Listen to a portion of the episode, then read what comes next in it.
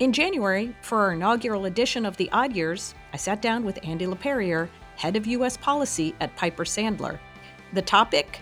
The upcoming congressional session, in particular, options for the debt ceiling and other challenges that Congress and the White House will be facing in the year ahead. I'm Amy Walter, and this is The Odd Years.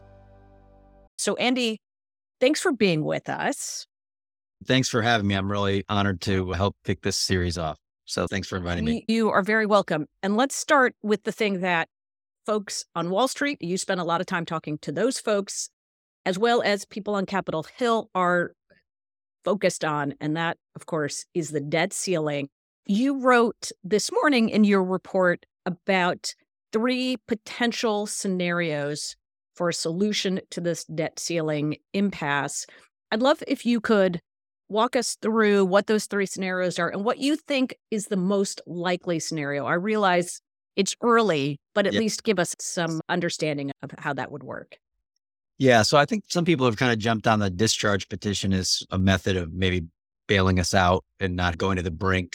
And I don't think that's very likely for a variety of reasons. It's kind of a cumbersome process. That there's delays. And so we walked through that a little bit. I don't really see that. So, you know, I kind of, I think either way, the other two main possibilities are, you know, there's some kind of concession or it's a clean debt ceiling increase.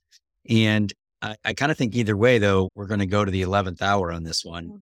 and maybe past the 11th hour in terms of going to a day where the federal government doesn't pay all of its bills. I mean, we're not going to default on the debt. The, no matter what, I mean, Treasury was prepared to prioritize payments in the past. They'll do that. They're not going to default on bondholders and the social security checks will go out, but somebody might not get paid.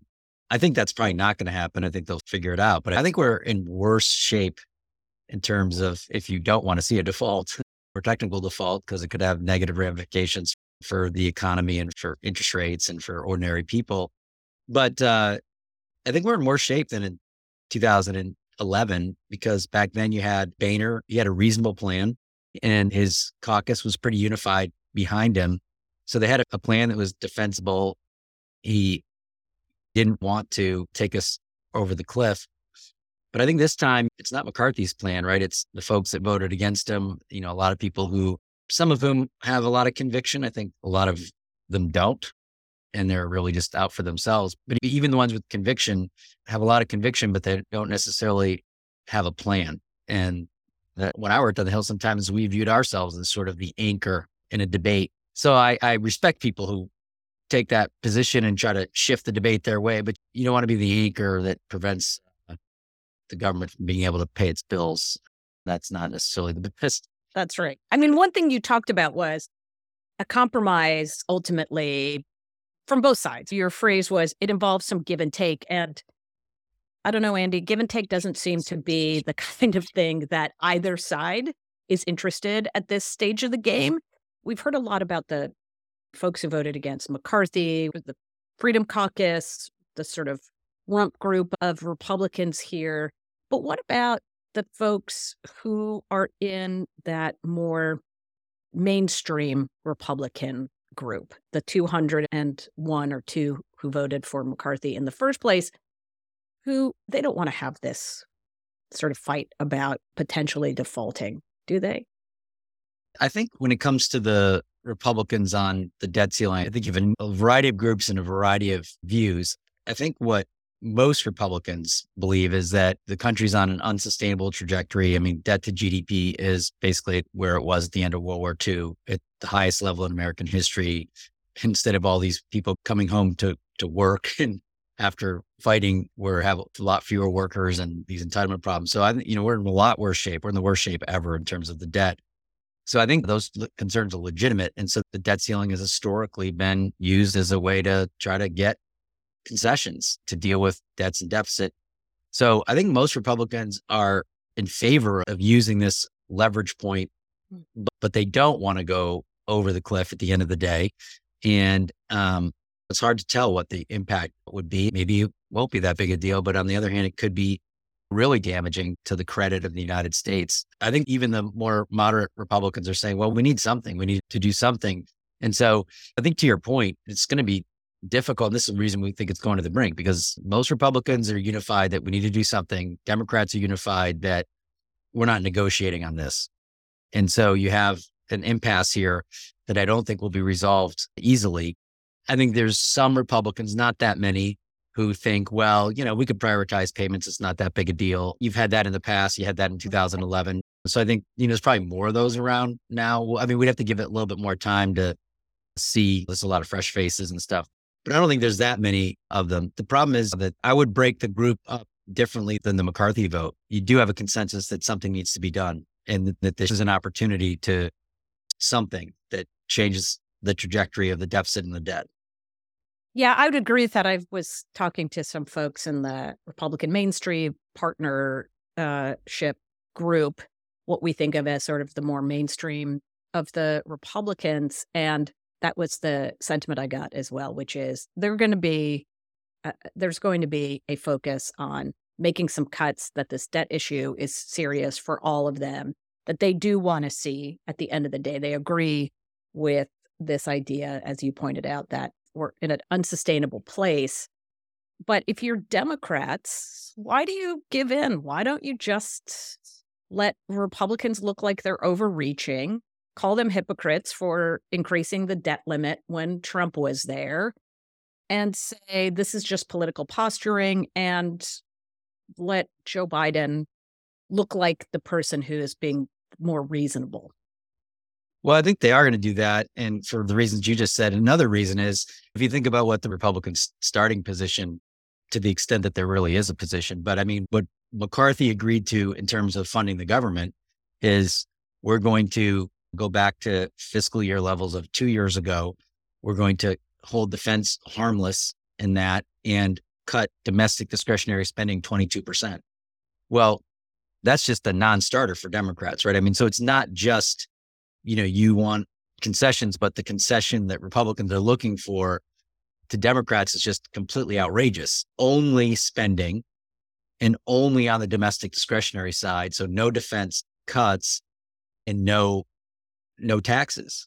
So, you know, that's from their point of view, that is not a balanced approach to tackling the debt and the deficit. And there's no way they're going to go along with that. So again, this just goes back to the point we're stressing is they're really far apart uh, here. Yeah. Democrats is like, I'm not going to negotiate, and your negotiating starting position is complete non-starter. Can you help us understand where the Senate comes into play here? We know that Mitch McConnell has been through a number of these over the years, and he's looking right now at a pretty good map in 2024 for his party. And yet he also came off of a pretty dismal 2022, right? He knows the right. impact that these kinds of events can have on the fortunes of his party taking back control of the Senate. So, how does he fit into all of this? Yeah, I mean, I think McConnell is going to be in that kind of the mainstream Republican position, which is we do need to do something about this as a policy matter. Our voters want us to do something about it, but we have to be realistic about what a deal could look like, what could be achieved. And it is going to have to be a compromise. Obviously, whatever gets done is going to have to have broad support from Democrats, Republicans, and President Biden. So I think, I guess the big contrast I would say between McConnell and say the Freedom Caucus is just more realistic about what's achievable. And also at the end of the day, McConnell believes in governing. You know, we used to have an expletive we used on the Hill about having to eat a certain kind of sandwich mm-hmm. when certain compromises came through. And I think, you know, McConnell is eating a lot of those sandwiches and Freedom Caucus people just think, well, I'm not, I'm not eating that. Especially when many of them, their whole MO is I'm the real deal. All these other guys are sellouts. That's their political identity. And so they don't vote for compromises. Although you did lay out a scenario where both sides they compromise but they get to save face right so it's nothing that's really substantive this idea of 22% cut to discretionary spending something like that but it sort of sets a stage theoretically for republicans to say see we got democrats to agree that we're spending too much democrats say see we prevented Republicans from gutting these important programs. Can you talk about that?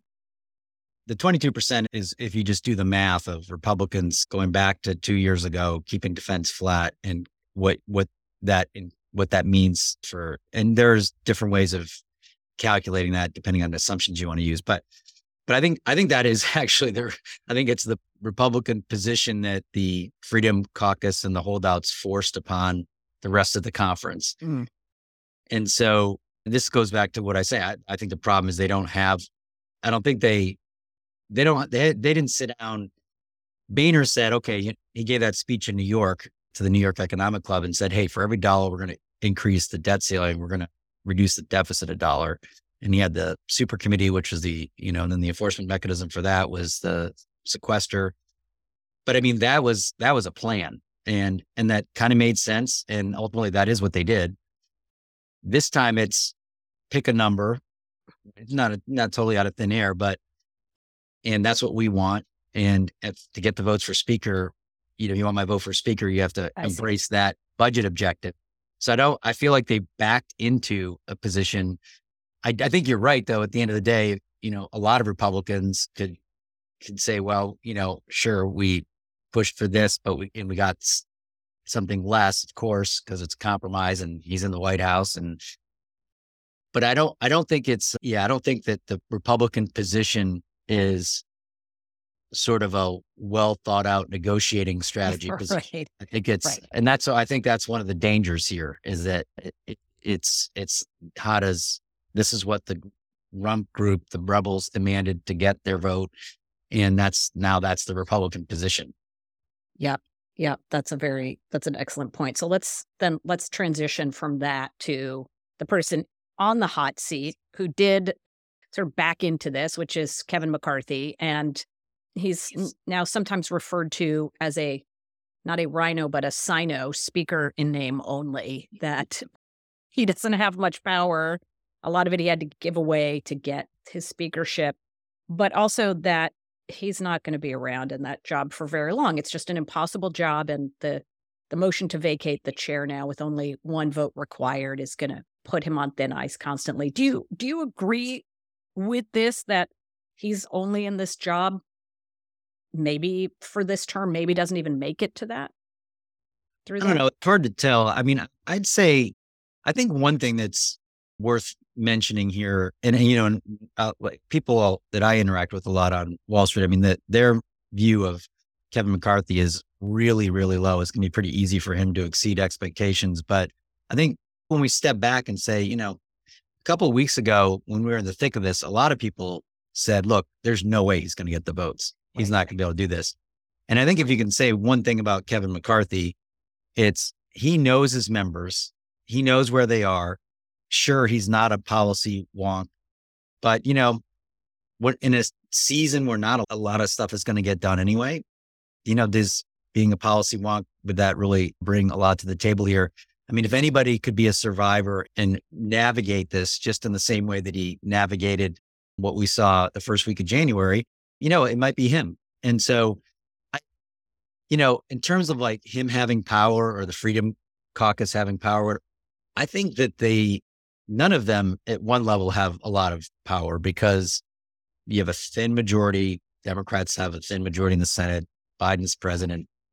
I mean, anything that's going to get done, like I said a minute ago, is going to have to have broad bipartisan support. So obviously, it can be very disruptive to just say, this is our position, Kevin, and we're standing here. And there's, you know, well, I mean, that position isn't going to become law no matter what. And, uh, and so I mean, I think the real question is, uh, I mean, the other thing that's worth mentioning here is, and it's tricky because, you know, it could be only five people on the Republican side that, that vote him out. If all the Democrats uh, vote the same way, but the vast majority of the, of the Republican conference is not happy that they had to go through that, that a handful of people were driving the bus and they don't want that that group to drive the bus off a cliff for Republicans either. And to your point about, you know, they had a bad 2022, they had bad candidates to, you know, uh, on a variety of things, but mostly in terms of respecting the outcome of an election, they were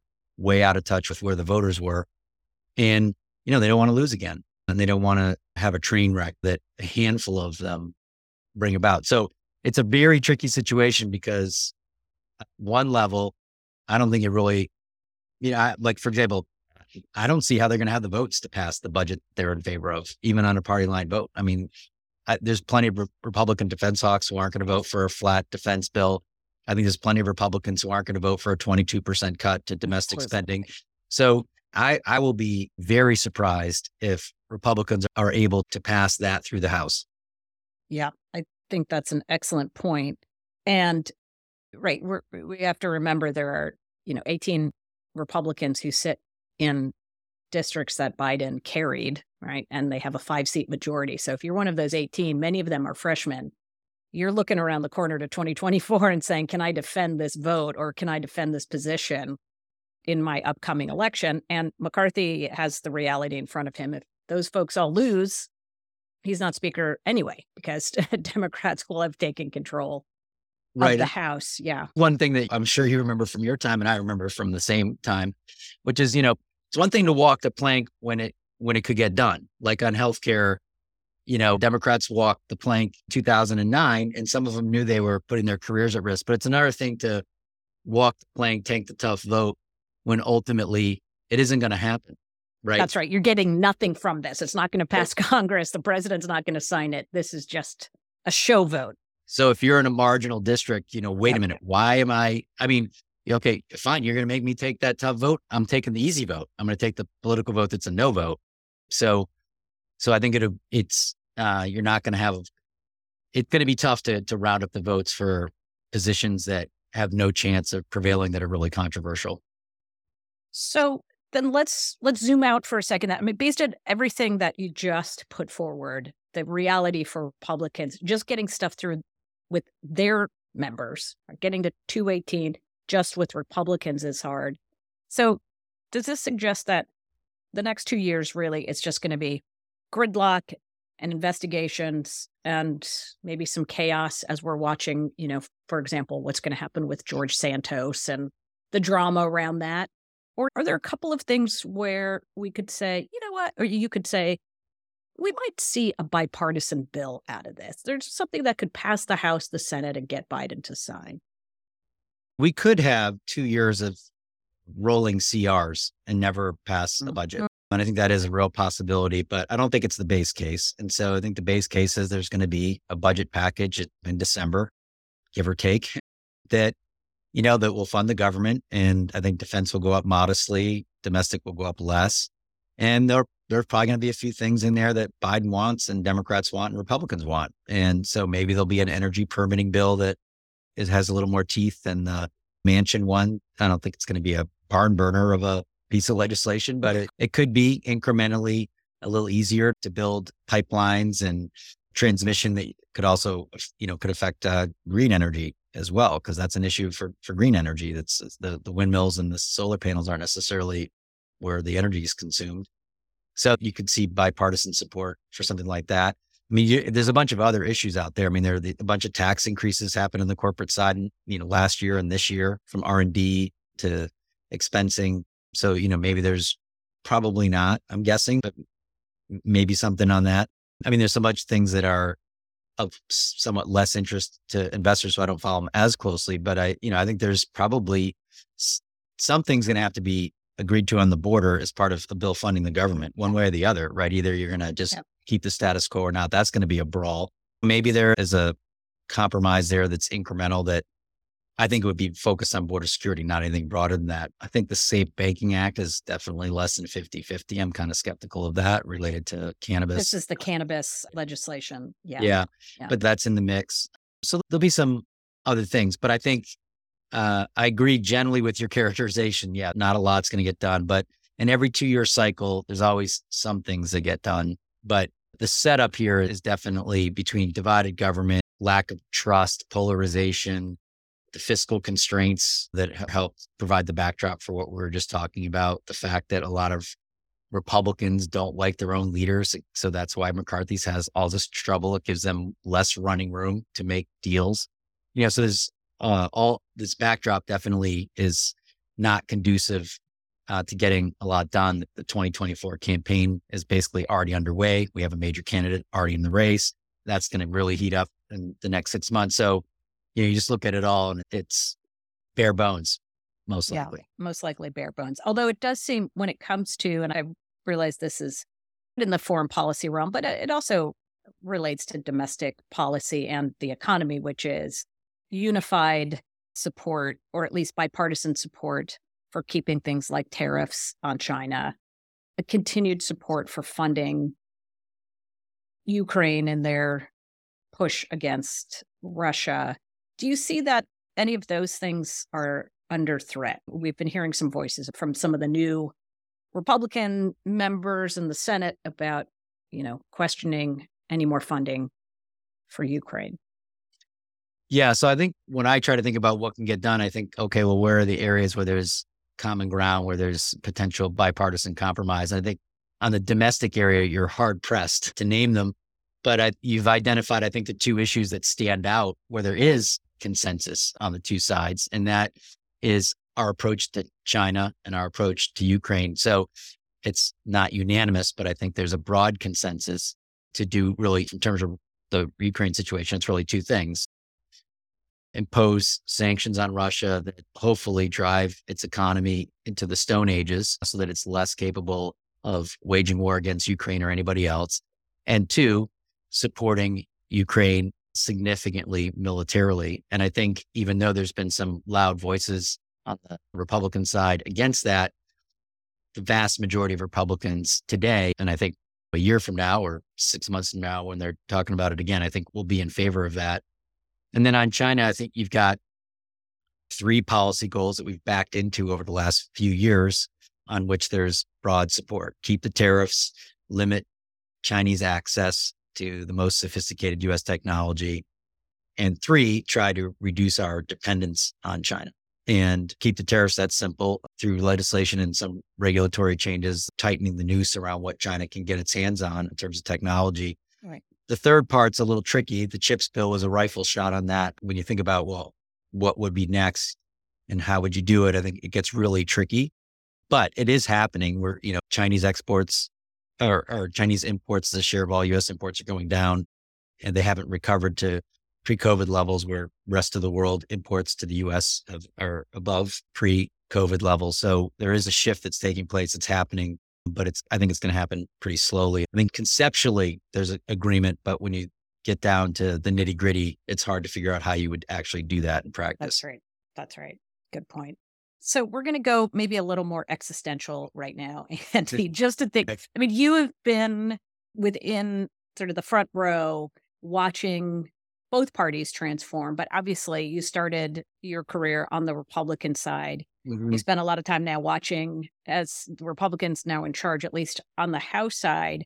How do you describe the party to your clients? Like, and and tell us where you think the transformation has been most acute. We talk in big picture way about this sort of new populist strain within the Republican Party, but is there something else? Is there is there a way in which you, as I said, tell your clients and when you're talking to Wall Street folks who have, again, 30 years ago would have said, well, Republicans, they're our friends. They're on the free market side, they're on the pro business side. Now they're coming out and talking about woke corporations and taking it to some of the biggest names in business. Yeah. I have maybe a three part answer. This it's a very it's, it's great. It's, it's a good question, a broad question, but I think you know the Republican Party is still the party of limited government. Their coalition is in favor of limited government. Grover Norquist used to call it the "Leave Us Alone" coalition of gun owners and small business people, and so I think that's still largely true. And so that that has not changed that much. I think the Trump effect is less a policy effect than kind of an attitude. And I think it's what makes the people who really like Trump get fired up, but also motivates his opponents, which he's a fighter. He wants to own the libs. That kind of posture uh, is obviously inherently divisive. If you like that, you like that. If you don't, you don't. But I think that when you think about these Trumpy candidates, besides not accepting the results of the last election, I mean, that's kind of the characteristic that I think stands out as opposed to, yeah, there are some policy shifts at the margin on trade and immigration, but not that big. I think on the last piece, though, there is a, a huge shift that's taking place. And it's partly because the cultural differences are what defines who is a Republican and a Democrat. Right. I mean, it's been that way for a long time, as you know, but it's more so now. And I think companies have jumped in to the fray uh, unwisely, in my opinion. I think the the best example is like when Citigroup says if you get an abortion as an employee of Citigroup, but you can submit for reimbursement. We'll pay for your travel expenses. Well, I don't think very many employees are actually going to do that. So it's not a real thing. It's just we want to make a statement as a company or as the leaders of the company that we're on the pro choice side of the abortion debate. And a lot of Republican voters and members of Congress see that as well. You've picked the team that you're on and you're telling us you're not on our team. So that's fine. I'll treat you like you're on their team. and I think there's a huge blowback that uh, is coming in. I think you see it in a lot of ways. I mean, these tax increases that have taken effect on businesses, it's just a lower priority for Republicans to fix that. That's what I was going to ask you. It's not simply that they want to bring these executives up to yell at them about wokeism. What you're saying is even more substantive than that, which is, you know what? We're not just giving lip service, right, to say we, we disagree, but then turn around and give them a tax cut. What you're saying is, oh, we're going to really truly pick winners and losers now. I mean, when I worked, I worked on tax reform when I was on the Hill, and this was out like very front and center for me personally as the issues I worked on. And I personally believe in pro growth tax policies, but pro growth tax policies are sort of pro investment, pro entrepreneurship, pro labor too. But, you know, a, a disproportion of the benefits go to people who pay a lot of taxes. If you look at it on kind of a static model, so anything you're going to do that's going to promote investment is going to be seen in some distribution table as benefiting, you know, the top half of the income spectrum. And so if you're a Republican, you're like, hey, man, I'm always just taking these arrows for you. I'm not sure I'm as excited to take the arrows for you when, you know, you're on the other team. Now, granted, you still believe at the end of the day that pro investment's good for the economy and it's how wages go higher is when there's more productivity and all that. So you're not going to like throw that out the window. But, you know, if I'm setting my priorities, how important is it for me to repeal the the pharmaceutical provisions that will raise prices on senior citizens, increase the deficit. That's not a very attractive political option. And it's not as high a priority. And so Republicans are rethinking a lot of things. I mean, the new chairman of the Ways and Means Committee said, you know, companies that are in bed with China and kind of don't, I forgot the exact words he used, but don't have a sense of kind of patriotism or whatever. We're going to look at the how we're treating those kinds of companies and their investment choices and where they're doing their investing. So I think I think it's a it's a lot of these things together. And ESG is at the center of this. I mean, the banking committee put out this report a few weeks ago saying, hey, by the way, all you big asset managers that are, you know, you're in theory passive investors, but you're actually using wielding the influence you have as major shareholders through your through ETFs and index funds to try to get companies to behave differently. So you're actually not a passive investor, you're an active investor. Turns out there's all kinds of laws that should apply to you and regulations that haven't been applied to you. Well, maybe they should be. And actually, if you're a major shareholder of a bank holding company and you're trying to what those what banks do, you actually become a bank holding company if you own a certain amount. And you know what that kind of regulation looks like? yeah, that is a lot. now the administration has some say in that too, right? Because this is But I but I but I think you're seeing would the next Republican administration I see. They uh, well, we're going to treat you like you're an active investor, not a passive investor. These rules apply to you. I think they might. So I think it's the waterfront from changing priorities to tax policy to how companies are regulated and, and treated. Uh, so I think I think it's underappreciated the extent to which Republicans are ready to whack woke corporations.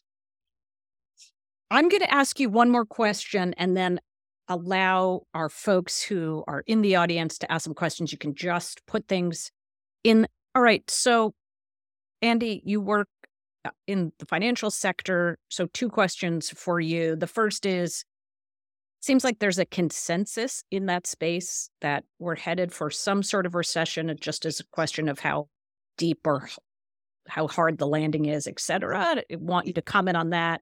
And then the second is, you know, if you tell me again in the olden days, well, the party in charge is running for reelection at a time when we're either in the middle of or coming out of recession, that would seem to put that party at a disadvantage. And yet, I think about the last three elections where the economy was a factor, and yet it didn't really help Republicans that much, right? In 2012, Obama wins reelection despite the fact that he's underwater on approval ratings of the economy. In 2018, Trump has positive approval ratings on the economy. The economy is doing really well, and his party gets crushed. And then in 2022, we have high inflation. The you know right direction, wrong track is at some of its worst numbers in years and years and years. And Democrats hold on and even gain in the Senate. So tell me what you think is going on here that the economy, which used to be the kind of thing that the out party and specifically the Republican Party could benefit from, and it doesn't seem to be as as beneficial. Let's say this yeah. in this day and age. I agree with you. I don't think it's as potent an issue. I think uh, you know a lot of people in on Wall Street are economic determinists because that's their view of the world. But I think, as we were saying, a lot of what's driving how people vote is the social issues and it, there's fewer swing voters. I think the economy matters the most to the swing voters. And of course, it still matters. It's still important. It sets the tone. But even going back to 2016, how much of the Trump phenomena was the forgotten kind of middle class, working class rebelling over economic issues versus more the social issues. And I would say it was the social issues. There's a sense that the elites looked down on them and that kind of thing that drove it more than the, their sort of narrow pocketbook stuff.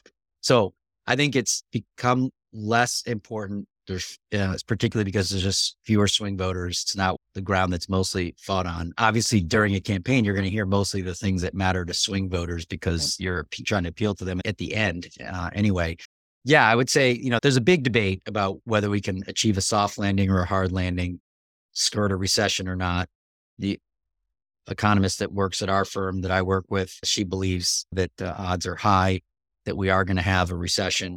Just how long and deep it will be, hard to tell. You know, she's more in the shallow to normal kind of recession rather mm. than a deep, protracted.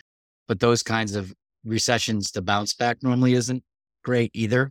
So, I mean, the timing's pretty bad for Democrats if we do get her. Her forecast is for the second half of this year we get the recession. So the unemployment rate in that kind of scenario is probably rising throughout most, if not all, of 2024. So that even when the if the recession is over in 2024, it won't feel that way because the employment market lags GDP.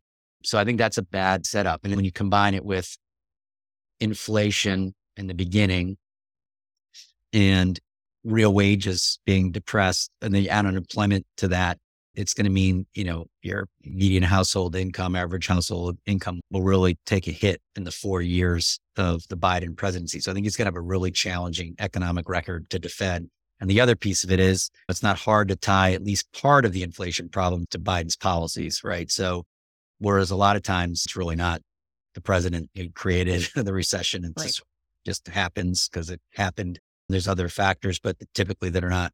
Uh, obviously, presidents could completely control the economy. We'd never have a recession near an election. So, but I think in Biden's case, he's going to own it more than average. Andy, this was fantastic. Thank you so much for joining us. We covered a lot of ground, a lot of territory here with Andy, who, as usual, shows us an incredible command of his area of expertise. Thank you, Andy. And we look forward to seeing all of you again very soon with episode two of the Odd Years. I hope you enjoyed this conversation with me and Andy. Make sure to follow us for more of these conversations in the year ahead.